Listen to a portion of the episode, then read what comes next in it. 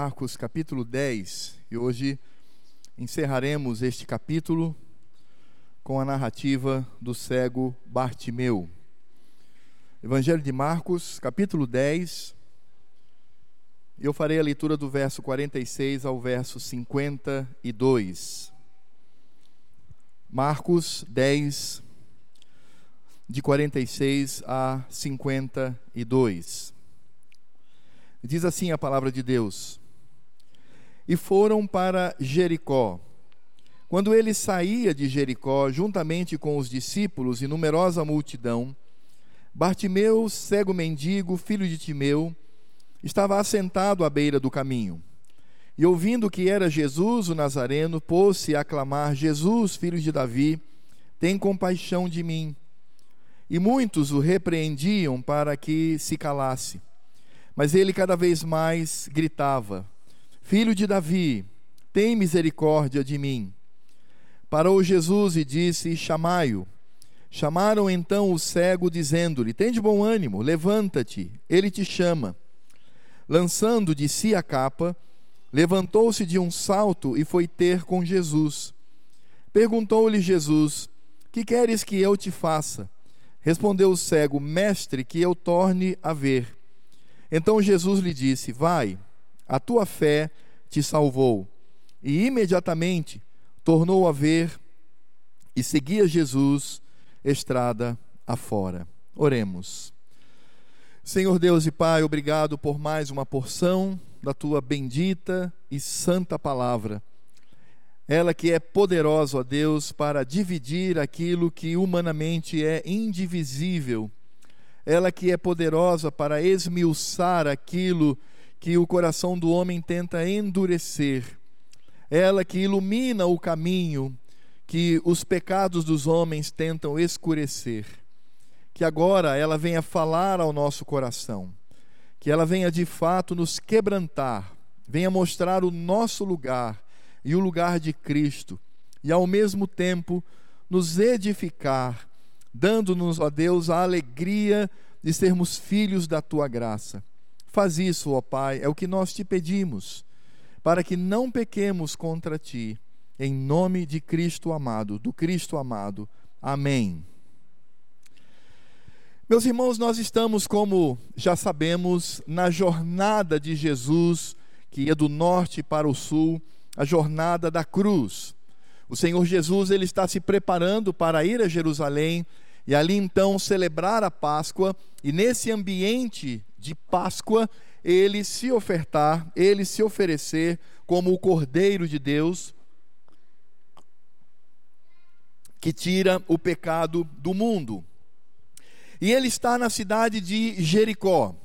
Então nós precisamos entender um pouquinho o contexto. Jesus está vindo ali na região que hoje nós conhecemos por Cisjordânia. Ele atravessou ali a, a, a região do Rio Jordão e ele, para ir a Jerusalém, ele obrigatoriamente teria que passar por essa cidade, a cidade das Palmeiras, Jericó, uma cidade também importante. E nós precisamos entender o contexto desta cidade com relação a Jerusalém. Naquela época, segundo muitos historiadores, ah, existia em Jerusalém, no templo de Jerusalém, cerca de 20 mil pessoas, é esse mesmo número, 20 mil pessoas inscritas para servir o templo. Essas 20 mil pessoas elas se dividiam entre os sacerdotes, o sumo sacerdote e os levitas, aqueles que eram chamados de os diáconos do templo.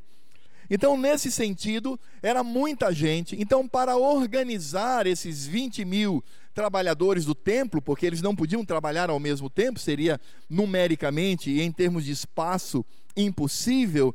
Então, eles dividiram esse grande grupo em 26 pequenos grupos, ou 26 ordens é, sacerdotais, onde existia ali então um revezamento. As pessoas revezavam para trabalhar no templo, tanto os sacerdotes quanto os levitas. Então, muitos desses sacerdotes, muitos desses levitas moravam em Jericó, porque Jericó ficava a 25 quilômetros de Jerusalém. Então, Jericó era uma cidade que estava intimamente ligada à religiosidade daquela época, não só com relação aos fariseus, os escribas, os saduceus, mas também com relação ao ofício de sacerdote e também aqueles que trabalhavam no templo. Então é exatamente nessa cidade que Jesus entra, ele está entrando nessa cidade. E vale ressaltar que naquela época, os rabis, os mestres, aqueles que tinham discípulos, quando eles peregrinavam para Jerusalém, eles eram seguidos dos seus alunos, dos seus discípulos.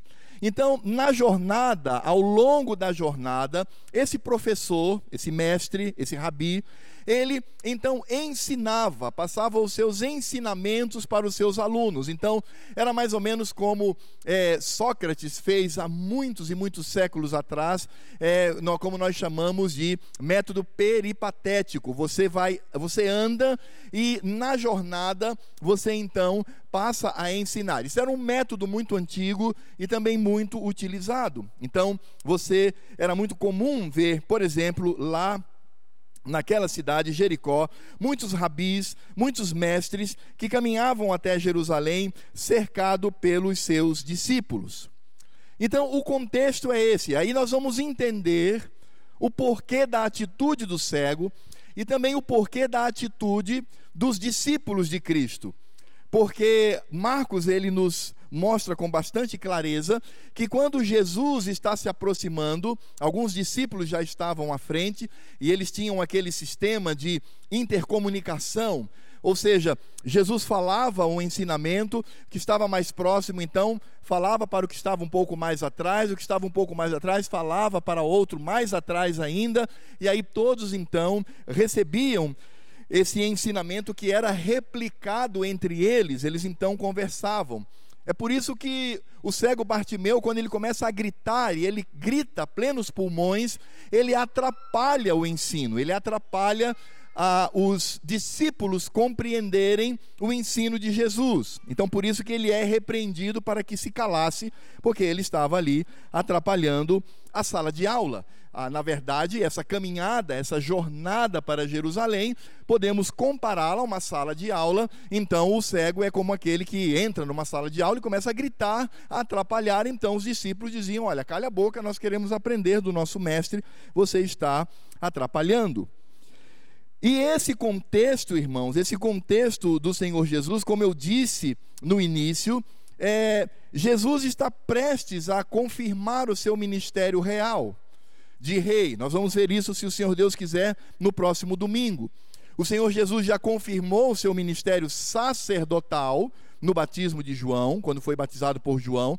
Ele já confirmou o seu ministério profético lá na transfiguração. E agora ele está prestes a confirmar o seu ministério de rei na entrada de Jerusalém, tendo assim os três ministérios de Cristo na terra: é profeta, sacerdote e rei, devidamente confirmados pelo Senhor, e a confirmação desse ministério real é ali na embocadura, é ali pertinho da cruz do Calvário. Isso é interessante, porque Jesus, ele é aclamado como rei, o Senhor Deus ele confirma o ministério real, então ele recebe uma túnica vermelha, ele recebe um cetro, ele recebe uma coroa e ele recebe um trono mas a túnica, obviamente, era a túnica da jocosidade dos romanos. O cetro era um pedaço de pau para humilhá-lo. A coroa foi a coroa de espinhos e o seu trono foi a cruz do Calvário. Então vejam o paradoxo que nós encontramos aqui e veja como o Senhor Jesus se prepara para esse momento. E então, nesse contexto da ida do Senhor Jesus para a cruz, passando por, Jericó, dando aula aos seus discípulos, uma multidão o seguia. Há então o encontro com o cego à beira do caminho. Então o Senhor Jesus está andando na estrada e na beira do caminho, e Marcos aqui sinaliza que o Senhor Jesus está saindo de Jericó. Então, logo na saída, na porta principal, quando ele sai com os seus discípulos, ensinando os seus discípulos, ele então percebe, ou pelo menos antes de perceber, melhor dizendo, estava ali assentado na beira da estrada um cego. embrulhado com a sua capa, como era costume, um homem que não tinha recurso nenhum, e ele estava ali completamente à mercê daqueles que passavam próximos a ele. E aí, irmãos, nós teremos aqui algo que deve saltar aos nossos olhos, que é o contraste entre o cego Bartimeu e Cristo Jesus. Eu li muitos comentaristas que falam acerca desse texto e muitos deles eles querem ressaltar, enaltecer Bartimeu. Eles querem dizer que Bartimeu era um homem firme, um homem que sabia o que queria, ele lutou contra tudo e todos, ele é, é, para ir a Jesus, ele venceu todos os obstáculos. Mas, irmãos, eu acredito que Marcos não está escrevendo isto para enaltecer a Bartimeu. Mas Marcos está escrevendo aqui para mostrar o contraste entre a miserabilidade do homem, a situação do homem e o, a grande misericórdia de Deus através de seu filho, tendo Cristo como aquele que sanciona a misericórdia. Então nós veremos isso a partir da própria exposição do texto. Expondo o texto, os irmãos vão perceber ah, essa percepção do contraste entre o cego e o próprio Cristo. Então nós começamos aqui olhando para o verso 46 até o 48. E no verso 46 a 48 nós vamos encontrar aqui a condição de Bartimeu. Quem era esse homem? Como ele se apresentou? Quais as lições que podemos retirar a partir desse irmão em Cristo para a nossa própria vida? E essa condição de Bartimeu ela vai nos demonstrar que a sua situação física, ele era cego, e social, ele era mendigo e estava à beira do caminho, apontava para a sua situação espiritual, para o que nós poderíamos chamar de uma situação integral. Como ele de fato estava diante do Senhor.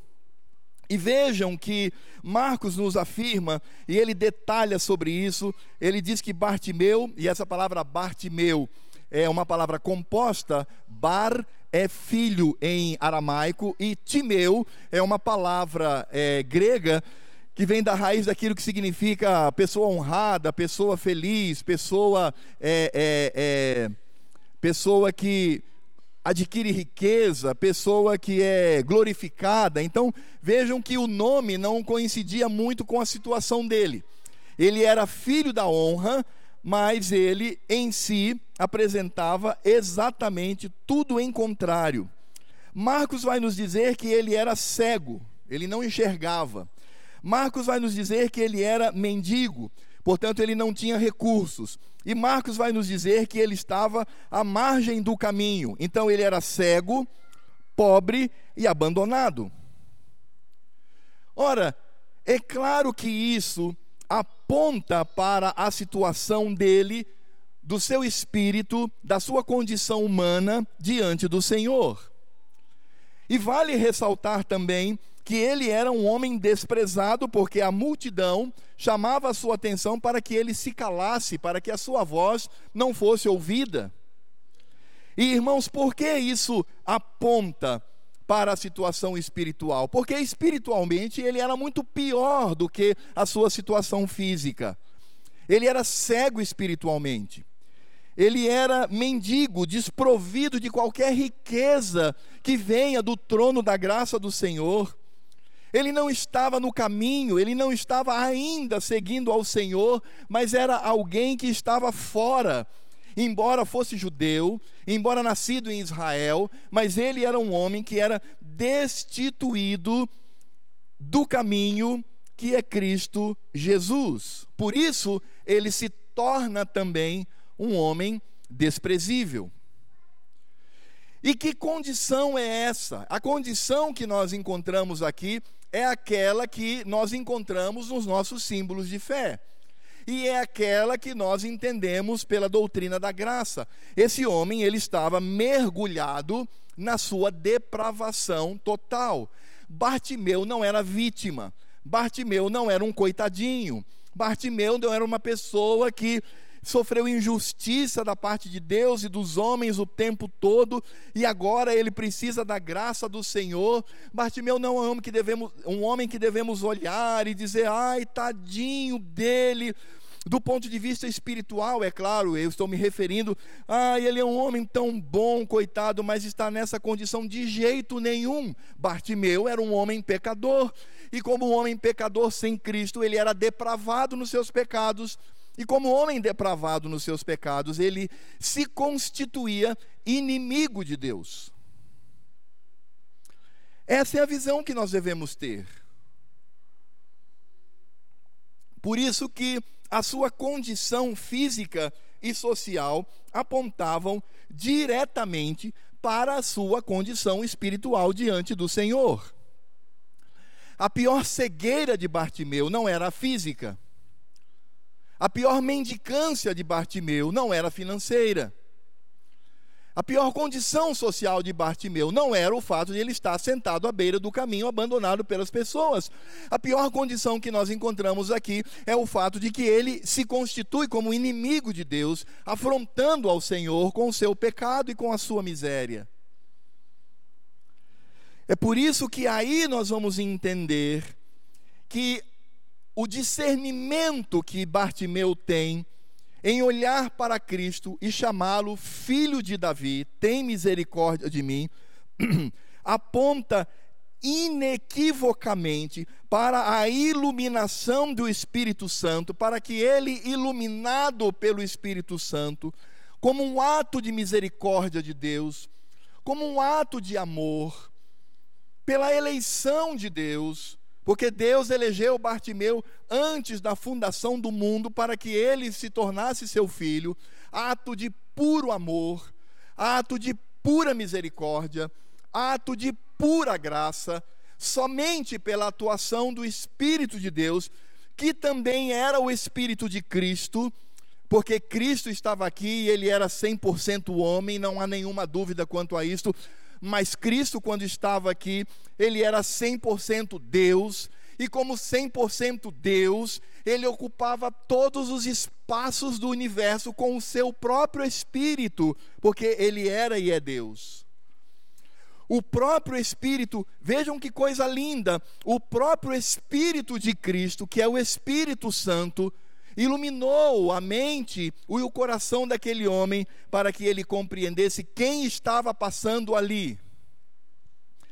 É claro que essa percepção de Bartimeu vinha, obviamente, das notícias acerca de Jesus, Jesus como um grande mestre, Jesus como um homem piedoso, Jesus como um homem poderoso, Jesus como um homem que podia curar doenças incuráveis, claro, e é óbvio que as pessoas, elas o Espírito Santo atua na vida das pessoas através da pregação do Evangelho, através da pregação das boas notícias, e Bartimeu, certamente, ele ouviu as notícias, as boas notícias acerca de Cristo, ele ouviu acerca daquele que era o Messias, daquele que estava entre nós, daquele que era poderoso, ele ouviu sobre isso, então quando ele perguntou quem passa por aqui, disseram é Jesus Nazareno, ele disse: esse eu conheço. Eu conheço da pregação, eu conheço as notícias desse homem. Aí então ele tem a iluminação do Espírito Santo para ter aquela atitude.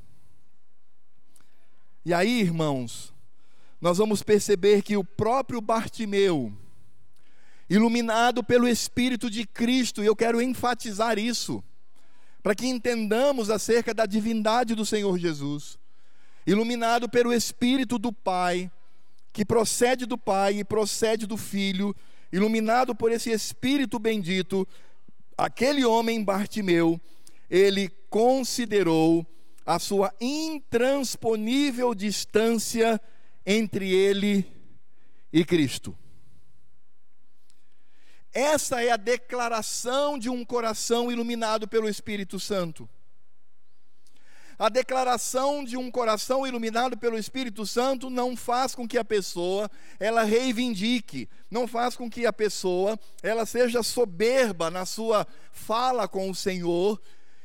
O Espírito Santo, quando age no coração do pecador, não faz com que o indivíduo ele se arrogue de direitos porque o Senhor prometera, mas Bartimeu, ele corretamente, iluminado pelo Espírito Santo de Deus, ele reconhece quem é Cristo e quem é Ele. E o primeiro reconhecimento que nós encontramos aqui é o fato de que ele chama Cristo como filho de Davi. Ele não chama pelo seu primeiro nome, mas ele infere ao fato de que Jesus era o Messias, o ungido de Deus. Ele era rei por direito. Portanto, quem está passando ali não é qualquer pessoa, mas é a verdadeira realeza, o verdadeiro rei. É interessante que Bartimeu, ele tem o privilégio de reconhecer a Cristo como rei antes da entrada triunfal. O Espírito Santo concede essa bênção a esse homem. Que maravilhoso é ser reconhecido, porque vejam que a, a, a narrativa de Bartimeu tanto aqui em Marcos como em Mateus, capítulo 20, de 29 a 34, ou no Evangelho de Lucas, capítulo 18, de 35 a 43, mostram que esse evento acontece imediatamente antes da entrada de Cristo em Jerusalém. Isso é graça do Senhor, isso é graça de Deus, e portanto, a graça do Senhor, as misericórdias do Senhor não aconteceram quando ele foi curado da sua cegueira física, não, muito antes disto. Deus concedeu àquele mendigo, aquele pobretão, aquele homem que está na beira do caminho, que ninguém é, fazia conta, homem abandonado, homem desprezado, homem desonrado. Deus concede honra a esse homem, não porque ele merecesse, mas porque Deus sanciona a sua graça e a sua misericórdia. Deus escolheu fazê-lo como o primeiro porta-voz em reconhecimento de que Cristo é Rei. E essa expressão quando ele chama a Cristo, reconhecendo ser ele o rei da glória, Bartimeu ele está aqui complementando o que o Velho Testamento já afirmava em, vários lugares sobre a realeza de Cristo. E eu quero apenas destacar algumas aqui, como por exemplo, o Salmo 89 de 1 a 4, quando diz assim: Cantarei para sempre as tuas misericórdias, ó Senhor os meus lábios proclamarão a todas as gerações a tua fidelidade. Pois disse eu: a benignidade está fundada para sempre. A tua fidelidade tu a confirmarás nos céus, dizendo: dois pontos. Fiz aliança com o meu escolhido e jurei a Davi, meu servo, para sempre estabelecerei a tua posteridade e firmarei o teu trono de geração em geração. Lá em Isaías capítulo 11, versos de 1 a 5, diz: Do tronco de Jessé sairá um rebento e das suas raízes um renovo. Repousará sobre ele o espírito do Senhor, o espírito de sabedoria e de entendimento, o espírito de conselho e de fortaleza, o espírito de conhecimento e de temor do Senhor. Deleitar-se-á no temor do Senhor, não julgará segundo a vista dos seus olhos, nem repreenderá segundo o ouvir dos seus ouvidos, mas julgará com justiça os pobres e decidirá com equidade a favor dos mansos da terra.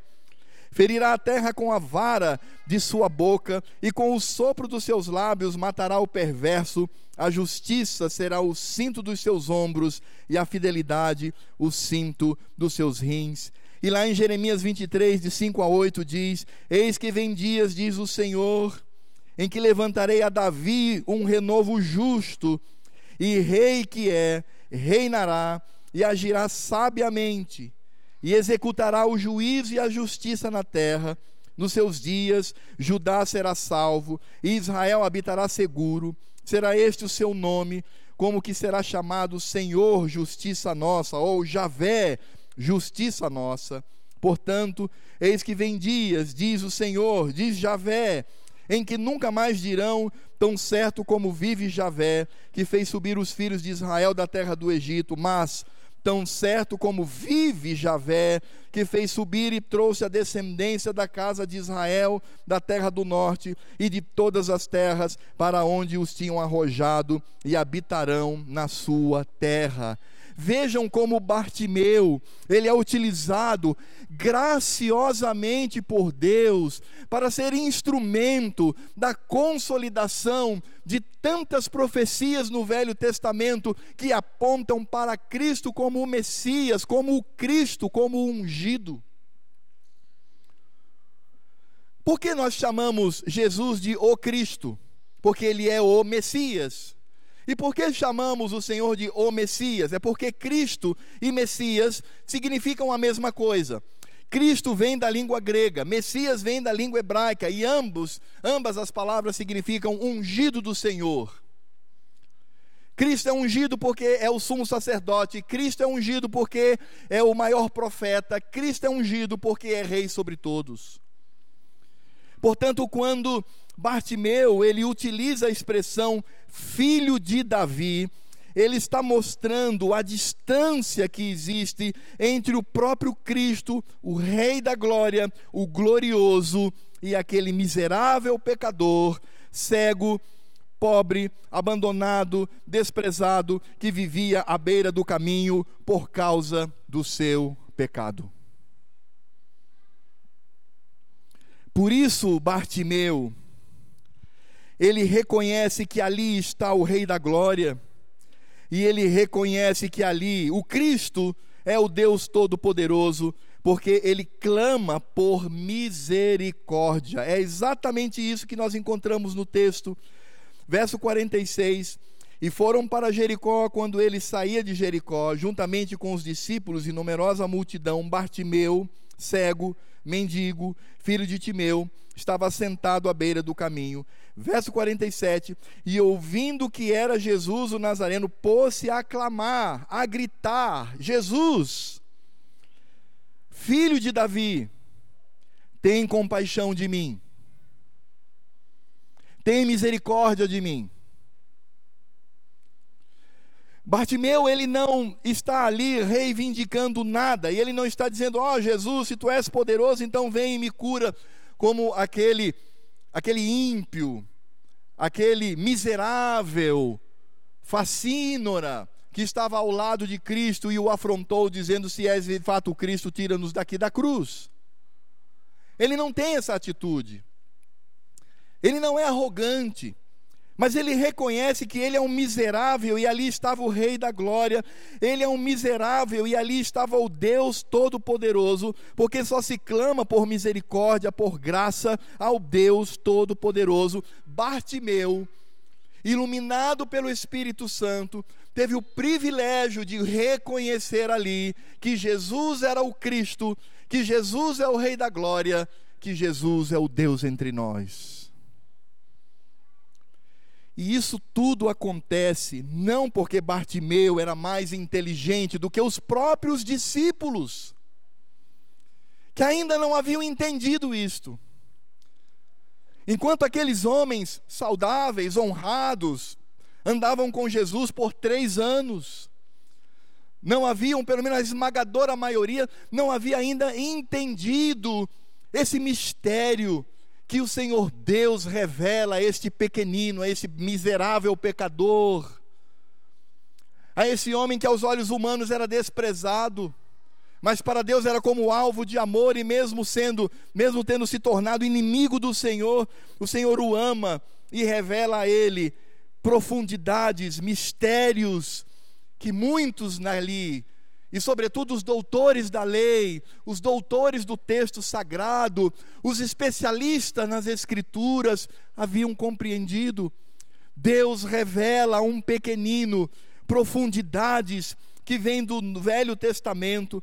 Bartimeu reconheceu ali, nestas simples palavras, simples pronunciamentos, ele reconhece quem ele é e quem está ali, e ele reconhece por suas palavras a grande distância, portanto, não há nada que reivindicar. Bartimeu não disse, ó oh, Jesus, como é injusto eu estar aqui. Ah, Jesus, eu sou cego quando muitos não são. Ah, Jesus, tem tanto rico. Ele não fez nada disso. Iluminado pelo Espírito de Cristo, ele simplesmente diz: Tu és o Rei da glória, tu és o Deus poderoso, por favor, se propício a mim. tem misericórdia de mim. E ele insiste neste clamor, mesmo que muitos tentem impedi-lo, mas agora ele está iluminado pelo Espírito Santo do Senhor.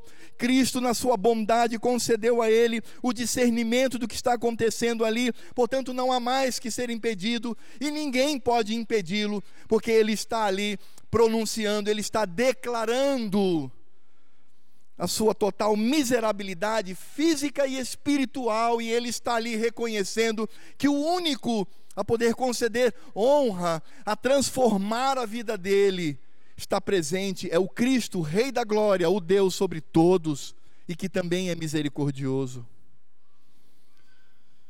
Por isso, irmãos, nós vamos perceber que o ato de Cristo, daquele que é o supremo Rei, daquele que é o Deus, foi o Deus entre aqueles irmãos ali, estando encarnado, ele manifesta a sua misericórdia. Nós podemos perceber isso do verso 49 ao verso 52. Diz assim o evangelho: Parou Jesus e disse: Chamai-o. Chamaram então o cego, dizendo-lhe: Tem bom ânimo, fica feliz, rapaz. Você é bem-aventurado, levanta-te, o Cristo te chama. Lançando de si a capa, levantou-se de um salto e foi ter com Jesus. Perguntou-lhe Jesus: Que queres que eu te faça? Respondeu o cego: Mestre, que eu torne a ver. Irmãos, o que nós temos aqui é a manifestação da graça de Cristo na vida daquele homem pecador, na vida daquele homem que não apenas na sua alma, mas no seu corpo demonstrava a falência provinda do pecado. E vejam que Jesus é a pessoa principal dessa narrativa. A personagem principal dessa narrativa de Marcos não é Bartimeu, é Cristo. E ele nos diz isso porque é Cristo quem chama o pobre miserável para perto de si. Jesus ele não diz assim: "Eu estou ouvindo o meu nome. Quem está me chamando? Ah, eu vou até ele porque ele está me chamando." Não. Jesus para e diz: "Chame-o." Traga-o a mim. Porque a primazia é de Cristo, a graça é de Cristo, a iniciativa é de Cristo, a obra é de Cristo, o trabalho é de Cristo, somente nele. O Pai trabalhando pelo seu Espírito Santo através do seu Filho bendito. O homem nada pode fazer a não ser se colocar de joelhos e clamar: Senhor, tem misericórdia da minha vida. É somente o que podemos dizer. Tu és rei, tu és soberano, tu és o Deus todo-poderoso. Eu sou um miserável, Senhor. Uma coisa te peço e grito: tem misericórdia de mim. E nós vamos perceber o Senhor como o agente dessa narrativa, ele diz: traga-o a mim. É Cristo quem o chama, é Cristo quem traz, é Cristo quem aceita. Não foi Bartimeu que aceitou a Jesus, foi Cristo que aceitou aquele pecador como um ato de misericórdia. E Cristo, manifestando o seu amor e a sua graça, atende ao clamor de Bartimeu ele ouve aquele homem, ele cura aquele homem e ele salva aquele homem. Agora, a que preço isso foi feito? A que preço? Porque nós podemos ver que Bartimeu era cego, mas mesmo ainda cego fisicamente, ele enxerga com a sua alma, pela inspiração do Espírito Santo, uma verdade que as pessoas não entendiam. Ele era mendigo, mas ele reconhece que está diante de todos os tesouros da terra, porque ali está o Rei da Glória. Ele está à margem do caminho, mas ele está prestes a ouvir a voz doce e cheia de autoridade e misericórdia do Senhor: Venha até mim, traga-me, traga-o a mim. Ele que era um homem desprezado pela multidão e que vivia à beira do caminho, E não porque não merecesse, mas ele merecia muito mais do que aquilo, como nós e tantos outros que vivíamos na, na, na multidão dos nossos pecados, merecíamos eh, tudo que existe de manifestação do juízo da ira de Deus. Mas aquele homem desprezado, ele agora é acolhido por Cristo, ele é acolhido pelo Senhor, e nós não podemos negar que tudo isso acontece por causa da graça do Senhor, mas eu volto a fazer a pergunta: a que custo? A que custo Bartimeu experimentou a manifestação da graça e do amor de Deus? Nós muitas vezes afirmamos que a salvação é de graça, é de graça para quem recebe, mas ela custou algo para que Bartimeu ouvisse do Senhor Jesus, no verso 52. Então Jesus lhe disse: Vai, a tua fé te salvou. Mateus ou Lucas, não me lembro agora exatamente, mas um dos evangelistas dizem: Vai, a tua fé te salvou, você está curado. Então, nós percebemos que aqui o Senhor Jesus está falando da sua condição espiritual, da sua eternidade após a morte. A cura da cegueira é um ato em que Cristo nos ensina a servir as pessoas. Mas o importante é entender que aquele homem, ele foi salvo. E aquele homem reconhece, imediatamente tornou a ver e seguia Jesus estrada fora. E outro evangelista afirma com clareza que todos glorificavam ao Senhor por causa daquilo. Eu pergunto, a que custo? Por isso, irmãos, nós vamos encontrar esse custo em Isaías, capítulo 53, e eu peço para que você abra as escrituras nesse texto. Isaías 53, a partir do verso 1 até o verso 12. E diz assim a palavra de Deus: Quem creu em nossa pregação e a quem foi revelado o braço do Senhor, meu irmão, fixe a sua mente, o seu coração, por favor, no que Isaías vai nos dizer, nos revelar agora. Preste atenção no que Isaías nos informa. Diz assim: Porque foi subindo como renovo perante ele, como raiz de uma terra seca. Não tinha aparência nem formosura. Olhámo-lo, mas nenhuma beleza havia que nos agradasse. Era desprezado e o mais rejeitado entre os homens, homem de dores e que sabe o que é padecer, e como um de quem os homens escondem o rosto, era desprezado, e dele não fizemos caso. Certamente ele tomou sobre si as nossas enfermidades e as nossas dores levou sobre si, e nós o reputávamos por aflito, ferido de Deus e oprimido mas ele foi traspassado pelas nossas transgressões e moído pelas nossas iniquidades. O castigo que nos traz a paz estava sobre ele, e pelas suas pisaduras, ou seja, pelas suas feridas, fomos sarados. Todos nós andávamos desgarrados como ovelhas, cada um se desviava pelo caminho, e melhor dizendo, ficava à beira do caminho, mas o Senhor fez cair sobre ele a iniquidade de todos nós. Ele foi oprimido e humilhado, mas não abriu a boca. Como cordeiro foi levado ao matador, e como ovelha muda perante os seus tosquiadores, ele não abriu a boca. Por juízo opressor foi arrebatado, e de sua linhagem quem dela cogitou porquanto foi cortado da terra dos viventes por causa da transgressão do meu povo. Foi ele ferido. Designaram-lhe a sepultura com os perversos, mas o rico esteve na sua morte, posto que nunca fez injustiça, nem dolo algum se achou em sua boca.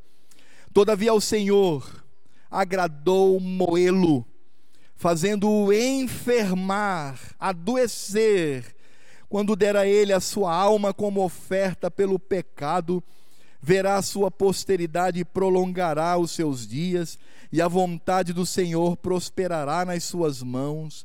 Ele verá o fruto penoso, do penoso trabalho de sua alma e ficará satisfeito. O meu servo, o justo, com o seu conhecimento, justificará a muitos, porque as iniquidades deles levará sobre si. Por isso, eu lhe darei muitos como a sua parte, e com os poderosos repartirá ele o despojo, porquanto derramou a sua alma na morte. Foi contado entre os transgressores, contudo levou sobre si o pecado de muitos, e pelos transgressores intercedeu. Foi de graça, irmãos, para Bartimeu mas para que aquela realidade se concretizasse. O Cristo amado, ele clama pelo Pai. No Gólgota, assim como aquele cego disse: Filho de Davi, tem misericórdia de mim. Cristo no Gólgota diz: Pai, misericórdia, se possível, passa de mim este cálice, é o significado da expressão. Mas ele não foi ouvido pelo Pai e ele enfrentou a morte. Ele foi adoecido, ele foi enfermado com chagas profundas, pregos que entraram no seu corpo, músculos à vista pelas chibatadas que levou, a cabeça totalmente destroçada por uma coroa de espinhos, hematomas por, pelo corpo todo por pauladas que levou sendo desprezado e cuspido, sendo abandonados, abandonado, abandonado por praticamente quase todos os seus discípulos, sozinho. Ele toma as dores daquilo que concede como graça para a vida de Bartimeu. Bartimeu experimentou a transformação de uma vida miserável para uma vida cheia de honra, cheia de graça, porque Cristo tomou o lugar dele. O que Bartimeu fez, encontrou graça e misericórdia, porque Cristo não encontrou isto, Cristo encontrou as mazelas do nosso pecado sobre ele. Por isto é graça. Cristo não foi resgatado da cruz, mas ele foi abandonado por todos, ou quase todos, inclusive pelo Pai. Porque ele diz: Deus meu, Deus meu, por que me deixaste sozinho? Por que me desamparaste? Porque naquele momento ele toma todos os pecados, todas as mazelas, toda a depravação, toda a imundícia, todo o vômito, todo o excremento, tudo que existia na vida de Bartimeu que o separava do Senhor, Cristo naquele momento toma na cruz. E o Pai não contempla isto, porque o Pai não contempla o pecado, ele apenas moe o seu filho, ele mata o seu filho, ele leva o seu filho às últimas consequências do sofrimento e da humilhação, por causa daquele homem à beira do caminho.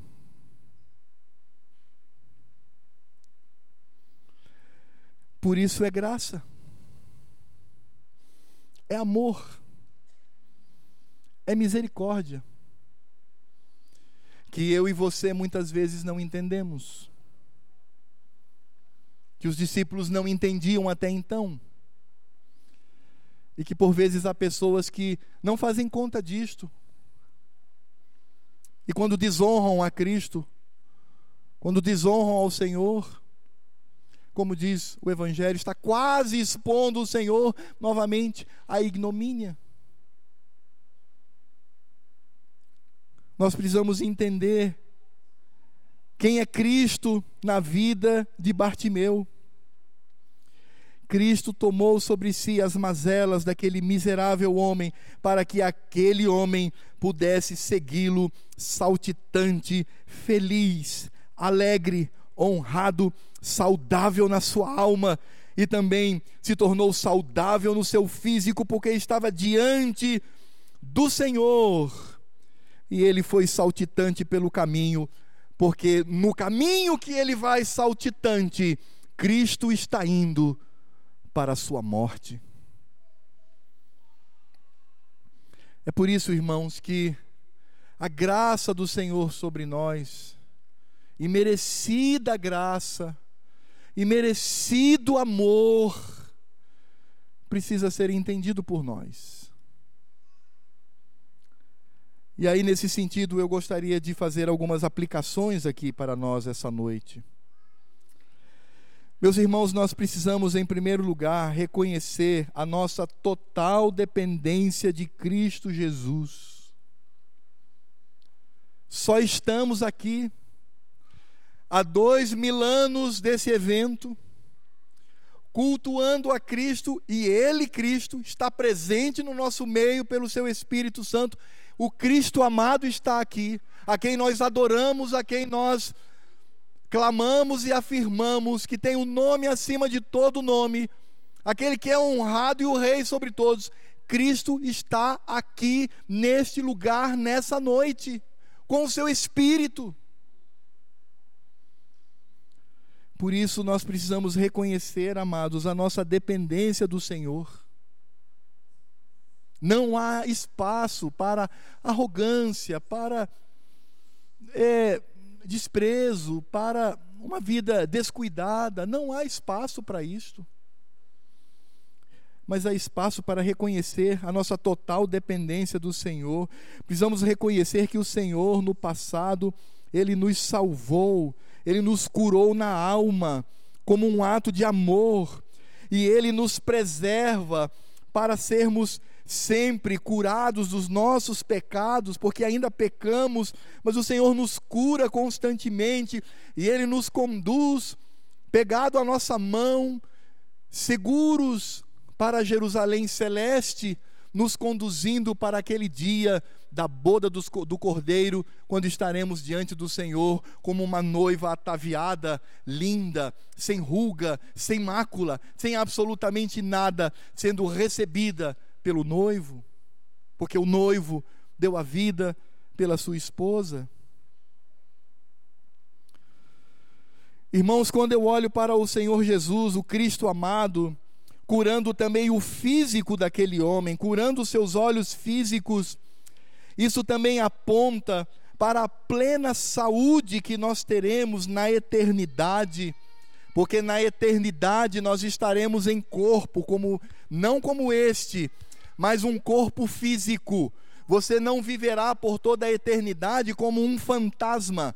Você não viverá por toda a eternidade como um espírito, mas você estará na eternidade como uma pessoa, da forma como Deus criou Adão e Eva. Nós estaremos na presença do Senhor com o nosso físico. Você terá um coração que baterá por toda a eternidade. Você terá pulmões que trabalharão por toda a eternidade. Você terá um cérebro que pensará por toda a eternidade e por toda a eternidade, a exemplo do nosso Cristo, estaremos lá saudáveis, nem a morte mais existirá, não morreremos mais por toda a eternidade, estaremos juntos, nos reconhecendo, sabendo da vida que tivemos aqui e também conhecendo outros irmãos tão queridos, abraçando a Noé, a Sete, a Adão, a Moisés, abraçando os nossos pais da fé, os puritanos, abraçando a todos aqueles que já foram e estão na presença do Senhor, aguardando a ressurreição,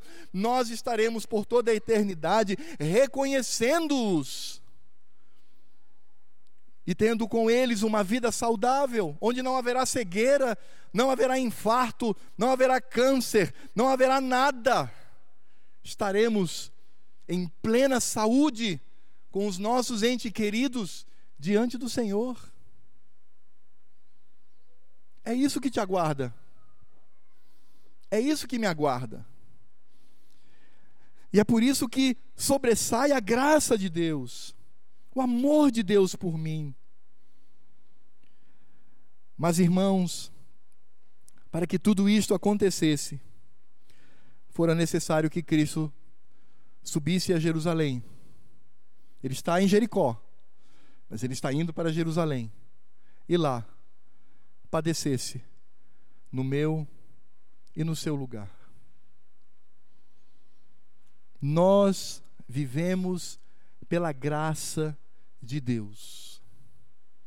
Nós vivemos pelas misericórdias de Deus e por isto seremos preservados em Cristo Jesus, que também ressuscitou e mostrou que nos aguarda na presença do Pai. Por isso, irmãos, tudo na nossa vida, como foi na vida daquele querido irmão Bartimeu que nós vamos conhecer, que nós vamos abraçar lá no céu. Tudo que aconteceu sobre a vida dele, tudo que acontece na minha vida, é unicamente por causa de Cristo. Por causa de Cristo. Por causa de Cristo. Ele nos ama profundamente. Ele usa de misericórdia e graça profundamente. Por isso, o que Ele quer de nós é que o amemos e honremos o seu santo nome, como as pessoas que estavam ali e como o próprio Bartimeu, que se levantou e seguia Jesus estrada afora. Um homem embrulhado na sua capa, empoeirada, encardida, que cheirava mal à beira do caminho, que salta pelo chamado do Senhor. Ele ouve o chamado de Cristo, ele salta e ele vai como súdito diante do Senhor. E é transformado na sua alma e no seu corpo. Só porque Deus escolheu amá-lo, como o Senhor Deus escolheu te amar, meu irmão. Escolheu te amar minha querida irmã. Por isso, a Cristo toda a glória, a Cristo todo louvor, a Cristo toda a honra, a Cristo todo o nosso amor. Que Ele seja exaltado no nosso meio e glorificado em tudo aquilo que fazemos. Vamos orar. Senhor Deus e Pai, nós louvamos o Teu nome, porque entendemos, quando entendemos quem éramos e quem somos, entendemos quem o Senhor é e a obra que é realizada na nossa vida. Ó oh, Deus Pai Todo-Poderoso, nós te louvamos por Teu Filho bendito, a quem também glorificamos nessa noite. Ó oh, Deus Pai Todo-Poderoso, nós te honramos pela obra do teu filho bendito. Porque se hoje temos o céu garantido, temos a eternidade ao teu lado, é porque este teu filho bendito passou por aquilo que eu merecia, mas fui poupado unicamente por teu amor e graça. Por isso, Pai, desperta em nós um amor profundo, genuíno, verdadeiro por teu Filho Cristo, Senhor da nossa vida.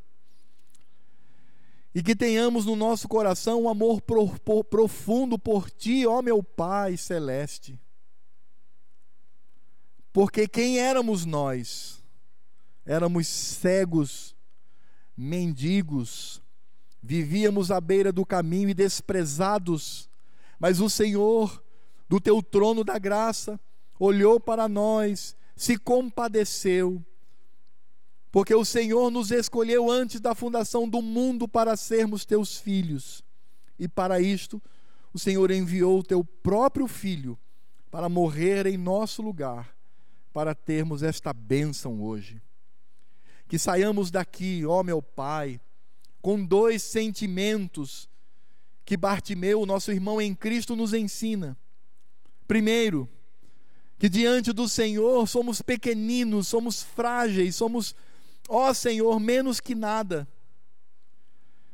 Mas ao mesmo tempo em Cristo somos honrados e podemos saltitar de alegria pela graça e a misericórdia sobre nós, que um dia nos unirá como igreja dos irmãos do passado e os irmãos do presente e aqueles que ainda virão, numa única festa, unidos, cheios de alegria, cheios de lágrimas nos olhos, mas não lágrimas de dor, mas lágrimas de alegria e ao mesmo tempo de constrangimento diante do Senhor. Porque quando estivermos no céu, meu Pai, olharemos para as nossas mãos, para os nossos pés, para o nosso lado, e tudo estará sem nenhuma marca, um corpo sem marca nenhuma. Mas quando olharmos para o corpo do Senhor da nossa vida, do nosso Rei, do nosso Redentor, do nosso Salvador, por toda a eternidade veremos as marcas da cruz no corpo de Cristo. Por isso estaremos lá. Por isso estaremos por toda a eternidade contigo. Ó oh, Deus, aumenta o nosso amor por teu filho. Aumenta, Senhor. E que de fato vivamos para a glória dele. E que a tua graça, ó Pai amado, assim como a obra do teu filho bendito e todo o trabalho do Espírito Santo que realiza sobre nós, o Espírito que provém de ti, ó Pai, e provém do teu filho Cristo estejam sobre a vida desse rebanho que aqui se reúne e que está aqui cultuando a esse Cristo amado. E também a todo o rebanho do Senhor ao redor da terra, que hoje, no domingo, no primeiro dia da semana, no dia da ressurreição, no dia do Senhor, do nosso amor, que é Cristo, o amado de nossa alma, se reuniu ao redor do mundo para cultuar ao Senhor, antevendo aquele dia glorioso em que estaremos na tua presença. Por isso, ó Cristo, eu me dirijo a ti, ó Filho amado. Maranata, venha, leva-nos, Senhor, leva-nos para ti, para que estejamos por toda a eternidade vivendo uma vida de glória, de louvor, de adoração e de plenitude, agora e para todo o sempre. Amém. Meus irmãos,